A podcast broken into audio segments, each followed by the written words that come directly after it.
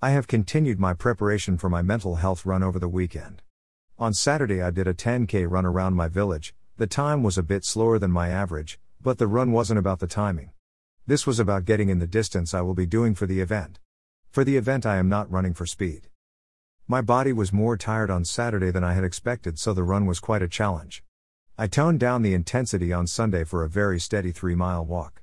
This helped keep my legs moving but didn't add much extra strain. My training plan is still on track. It's now the final stretch to the event.